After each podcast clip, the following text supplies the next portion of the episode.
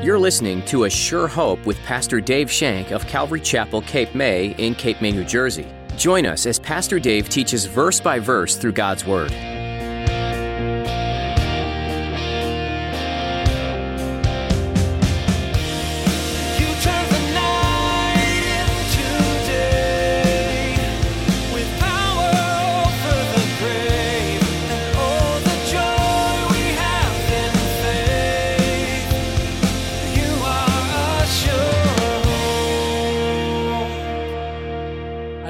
John's opinion of himself.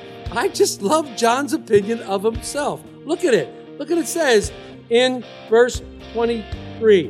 Now, there was leaning on Jesus' bosom one of the disciples whom Jesus loved. I just like that. I just really like that. And you know what? Have you accepted Christ as your Savior today? You can put your name in there. You can say, I'm one that Jesus loves. Do you realize the love God has for you? One of the saddest things is a Christian that walks around not knowing how much they're truly loved. As Pastor Dave continues his teaching series through the Gospel of John, he'll be reminding you that God demonstrated his love for you personally by sending Jesus to die on your behalf. Now, here's Pastor Dave in the book of John, chapter 13, as he continues his message The Sovereign Servant, Part 4.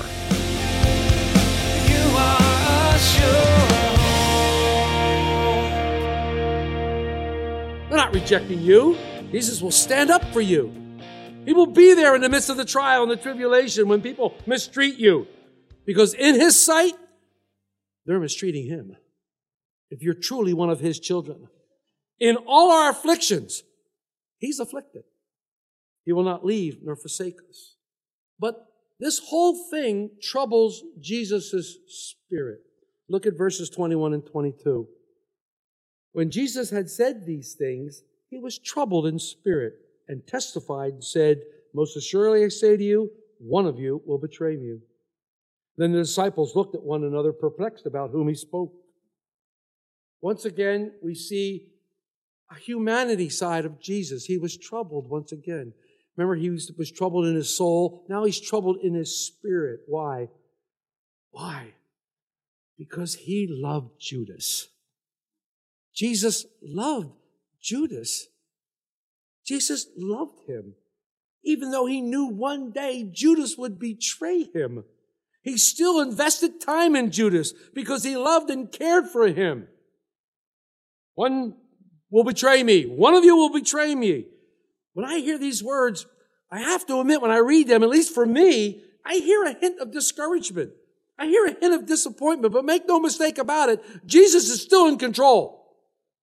Jesus is still in control of the situation, even through the pain, the discouragement, the disappointment. Jesus was always in control. And what's interesting again to me is that none of the disciples knew who it was, and they all suspected themselves. That's how weak of their faith was. They all suspected themselves because they knew their flesh would do it. I love it because if you look at Matthew 26, 22, they all looked around the table going, Lord, is it I? Is it I? Is it I? And what I love about this, remember the argument they had at the beginning of the supper? Who was the greatest? They weren't sitting there going, must be him, must be him.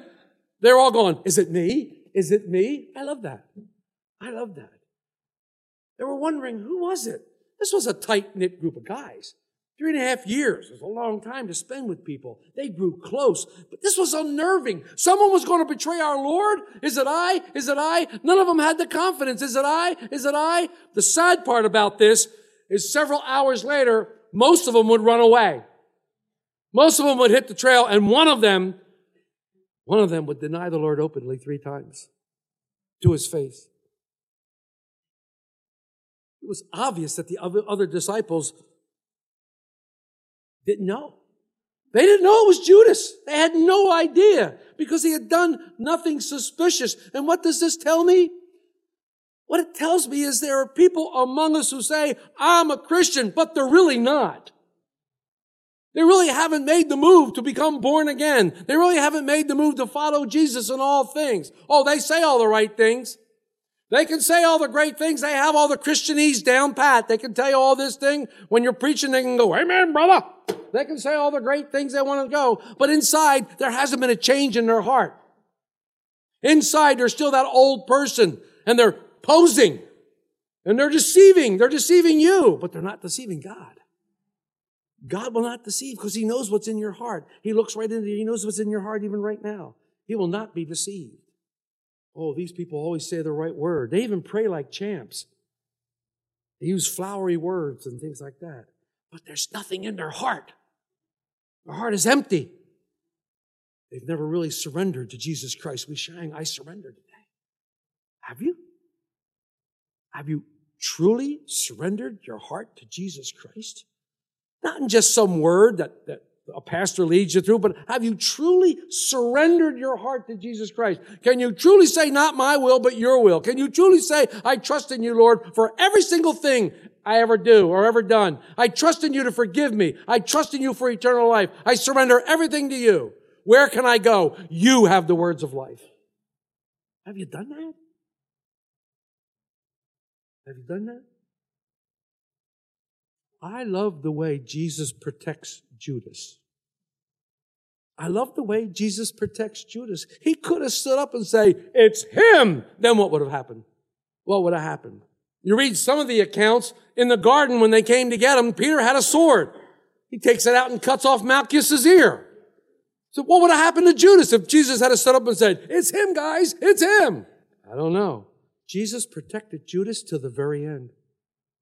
Jesus loved Judas with all he had. Jesus loved Judas with all he was capable of loving, but it did not have any effect on Judas. It had no effect. And again, we're not going to get into the argument that the theologians want to argue about. That's not the point I'm trying to make here. I'm trying to say, what did Jesus do? Jesus loved this man. But you know what it says? Inquiring minds want to know. Inquiring minds want to know. So Jesus identifies his betrayer. Let's look at 22 through 26. Simon Peter therefore motioned to him to ask, motion, oh, excuse me. Now there was one leaning on Jesus' bosom, um, one of his disciples whom Jesus loved. Simon Peter therefore motioned to him to ask who it was to whom he spoke. Then leaning back on Jesus' breast, he said to him, Lord, who is it? And Jesus answered, it is he to whom I shall give piece of bread when I have dipped it. And having dipped the bread, he gave it to Judas Iscariot, the son of Simon. Well, Peter heard Jesus say, one of you will betray me. And Peter's going, what? What'd he say? Yo, John, yo, find out who it is. Yo. Peter was angry. He was over in that last seat. He wanted to be part of the mix. He was angry. But he gets John, he gets Peter's attention and says, let's find out who it is. And you gotta love. This is the first time it's written. And I just, I just love this passage. I love so many passages in the Bible. It's just so much fun to read it. I love John's opinion of himself. I just love John's opinion of himself. Look at it. Look at it says in verse 23. Now, there was leaning on Jesus' bosom one of the disciples whom Jesus loved. I just like that. I just really like that. And you know what? Have you accepted Christ as your Savior today? You can put your name in there. You can say, I'm one that Jesus loves. You can take that personally, just like the Apostle John. I'm one that Jesus loved. I like that. That's pretty cool. And every time when we get further, when they go to the tomb, the one Jesus loved outround Peter to the tomb, you know, and I love that. I just love that. John's opinion. He says, who I give the piece of bread to after I've dipped it is the traitor. So he makes it known to John. He trusted John. Jesus really, really trusted John with the words. Notice he didn't blurt it out. He said to John, the one I dipped the bread to. And I'm sure Peter said, what? What? One commentator said this about the dipping of the bread. It's called the sop. They dipped it in what's called the sop. The giving of the dipped bread designated special honor. Something like a toast at a banquet. It marks courtesy and esteem. What's this example of? This is example of Jesus' unconditional love. Jesus knew what was going to happen. He knew what Judas was going to do, and he dips the sop in honor, not only to tell John, but in honor of Judas to give him. Now he dips the sop in his right hand, and he goes like this and gives it to Judas. John's eyes must have got this big. Peter, what'd he do? Go! John, what'd he do? Jesus knew Judas was against him. Jesus knew Judas would be, that Judas would betray him. But yet his love, his goodness seemed to become greater instead of lesser. Jesus gave Judas the chance to repent without revealing him as the traitor to all the disciples. Jesus, Jesus was more concerned about Judas than he was about his own life.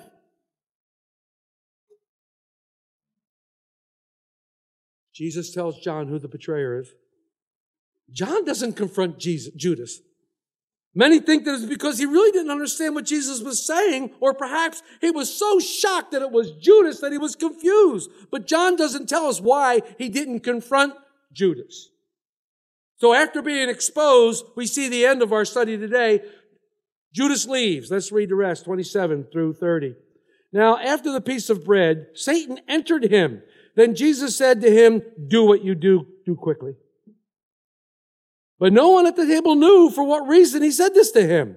For some thought because Judas had the money box that Jesus had said to him, buy those things we need for the feast, or that you should give something to the poor. Having received a piece of bread, he went out immediately, and it was night. Jesus already knew that Judas had a heart of betrayal.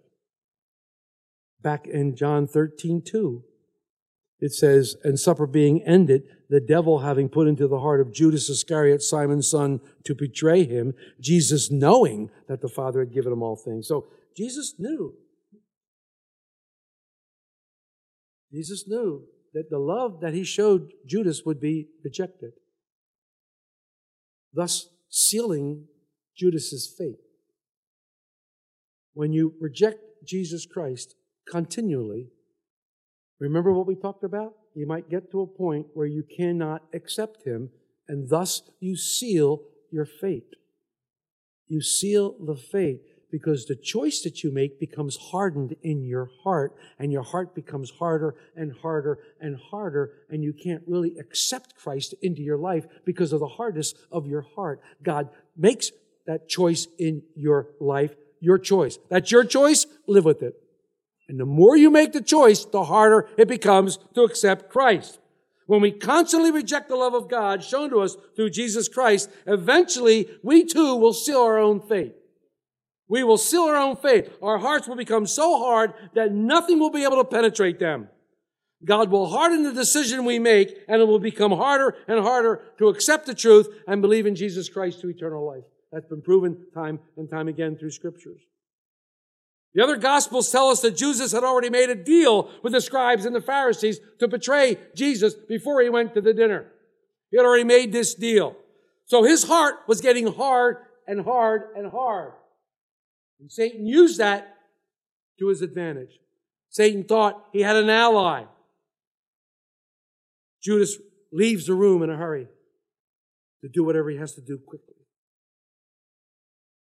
Thought about all this how to end everything, how to bring it to conclusion. Sad thing here is betrayal is a part of life. We have all experienced betrayal at one time or another. Some, some of us, have even been the betrayer at some time or another. So, how do you respond when you yourself are the betrayed? How do you respond? We have an example of how Jesus responded. I don't know about you, but when it happens to me, I usually get angry. I usually get mad. I don't see Jesus doing this. Even though it must have been a very emotional moment, it must have been a very difficult time. Even though you know it's coming, it happens. Sometimes you can be prepared for something knowing that it's coming, and then when it does happen, it kind of catches you off guard anyhow. Not that this happened to Jesus. I'm just saying for me. But even in his most trying times, Jesus is a model of unconditional love. Unconditional love. Scripture tells us that Jesus understands all that we may encounter in life. He understands our temptations. He understands our weaknesses. He understands our problems. He understands our poor thought pattern. He understands our lack of faith. He understands all the things. He understands that we are weak and are tempted by Satan. He was also, but he never sinned. He never did. Jesus tells Judas, Judas to, whatever you got to do, do it quickly. Notice that Jesus didn't jump up and try to stop him and persuade him not to do it. Jesus never threw a fit about Judas's leaving. Instead, he responded with grace. Even though Judas was going to betray him, Jesus' response was kindness and graciousness, wrapped totally in love. Betrayal is a gross violation of trust, and that can be one of the most devastating forms of pain inflicted upon a human being. The suffering of betrayal is almost magnified by the sense of vulnerability and exposure. For many, the pain of betrayal is worse than the physical violence, deceit, or prejudice. Betrayal destroys the foundation of trust. David was no stranger to betrayal. Look what he says in Psalm 55 verses 12 through 14. If an enemy were insulting me, I could endure it. If a foe were raising up against me, I could hide from him. But it's you, a man like yourself, my companion, my close friend, with whom I once enjoyed sweet fellowship as we walked with the throng at the house of God. The closer the relationship, the greater the pain when betrayal comes. Jesus knew the pain of betrayal firsthand, but Jesus did not become vindictive. He did not become vindictive. He did not become bitter. He did not become angry. In fact, just the opposite. We're going to find out in the garden when Judas comes up for the final betrayer or betrayal. Jesus addresses him and says, friend, still calls him a friend. Despite the pain, there is a way we can overcome betrayal. The power given to us by God's word and through the Holy Spirit gives us the strength for forgiveness. Gives us the strength for forgiveness. And it is not easy, folks. It is not easy. David laments of a broken trust in Psalm 55, and he hints about how to overcome pain. He says, but I call to God and the Lord saves me. Every morning and noon I cry out in distress and he hears my voice. The first key to overcoming betrayal is cry out to God. Look to God. Don't look for revenge. Don't look to get even. Look to God. Look to God. Don't strike back at the betrayer. Take the cause to the Lord. In 1 Peter 3 9, it says, Do not repay evil with evil or insult with insult, but with blessing. Because of this, you were called so that you may inherit a blessing. Bless someone. So the first key is coming to God, calling out to God. Another key over pain is to remember Jesus' example. My sinful nature wants to repay evil with evil. But Jesus taught otherwise. Do not resist an evil person. If someone strikes you on the cheek, turn him the other also. Pray for those who persecute you, Jesus said. When Jesus was abused, he did not return abuse. We should conform to his example by not repaying abuse of a betrayer with abuse. Read the Beatitudes. Blessed are those who are persecuted, who are reviled. Another powerful key of overcoming the bitterness of betrayal is our God given ability through the Holy Spirit to forgive. To forgive as we have been forgiving. As we have been forgiving. You know, what it means here is to forgive somebody is actually giving them a gift. When you forgive someone, you actually give them a gift. It's a freedom. It's a freedom, number one, from personal retaliation, but you're giving them a grudge free life. You're setting yourself free. Because if you hold a grudge against somebody who has betrayed you, a lot of times you walk around with that grudge in your heart, and the person that betrayed you doesn't even know that you're hurting. So by forgiving them, you've released yourself. You've taken the burden off of you. You've taken that anvil off your head. And no, you don't throw it at them. You've taken that anvil off your head. Trading our bitterness and anger for love of God is a wonderful, life-giving exchange. There's nothing like trading our hurt. What's that song we used to sing? Oh yeah, the one you were learning. Yes, Lord, I'm trading my sorrows. I'm trading, you know, I'm trade, we trade in our sorrows and we receive blessings. We receive love. We receive grace. We receive mercy. When you forgive as you've been forgiving, what a blessing pours over you. You're relieved. The pressure is removed. You, you don't have to worry about those things. You're relieved. Jesus taught that loving our neighbor as ourselves should be proactive. But I tell you, love your enemies and pray for those who persecute you. Without question, it's enormously difficult to forgive a person who's betrayed our trust. You're not trusting in God. Remember what I said last week about trusting in God for the vertical of the cross? If you don't have that part down if you don't have that part down solidified, if you're not loving God with all your heart, there's no way you're going to love your neighbor as yourself. There's no way you're going to treat your fellow man with anything but disgust. You've got to have this part right. You've got to be solidified in the Lord. Those who have experienced God's love understand what it means to be loved unconditionally. I don't deserve to have God's love. I deserve to be a crispy critter somewhere in hell. I don't deserve His love at all. But for some immense reason that doesn't comprehend in my finite mind, God has chosen to forgive me and give me grace through Jesus Christ. And I don't understand it, but boy, I like it. I accept it. And I say, thank you, Lord. Thank you, Lord, for that grace. Only with the help of God's Spirit can we love and pray for those who seek to do us harm.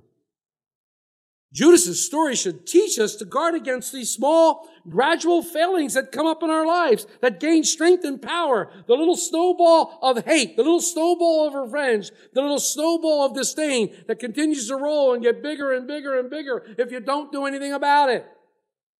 Opens up a whole thing of deadly influences. Judas's story also a reminder of the great appearances can be deceiving.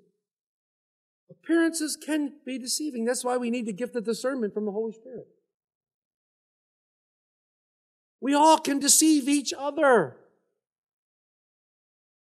But with the Holy Spirit within us, we will know the truth and be set free. Jesus taught this one horrible verse, and I've used it time and time again here in this podium, and it still sends chills up and down my spine. You know what probably what verse I'm going to. Jesus said, many will come to me on that day and say, Lord, Lord, did we not prophesy in your name? Did we not drive out demons in your name? Did we not perform miracles in your name? And he will look at them and say, depart from me. I never knew you. Deception has a price especially if you're deceiving the Lord. It has a price. To get right down to it, the heart of the matter is the heart. The heart of the matter is the heart. So, if you have been betrayed, pray, seek God with all your heart, and forgive as God has forgiven you. You are a sure We'd love to keep studying the Word of God with you again next time on A Sure Hope. In the meantime, we invite you to learn more about this program by visiting our website, ASureHopeRadio.com. There, you'll find our archive of previous messages from Pastor Dave Shank, available to listen to, download, or even share with your friends and family, all free of charge. Just look under the Messages tab. You can listen to additional teachings from this series in John or jump to another book of the Bible. Each book gives some useful insight into God's plan for you and the world you live in. We trust that A Sure Hope is an encouraging program for you, and if you're without a church family, we'd love for you to join us. If you happen to be in the Cape May area, we'd love to meet you in person for a time of worship and Bible study right here at Calvary Chapel, Cape May. We meet weekly on Sunday at 10 a.m., and you can find all the information you need by visiting ASureHopeRadio.com. If you live further away or are unable to come in person, we understand. And we'd still love for you to be a part of our church family virtually. You can join us for church online through Facebook Live and on YouTube. Just follow the links that are available at ASureHopeRadio.com. And don't forget to like and subscribe to keep up to date with the latest information. That's all the time we have for today. Thanks for joining us for this edition of A Sure Hope.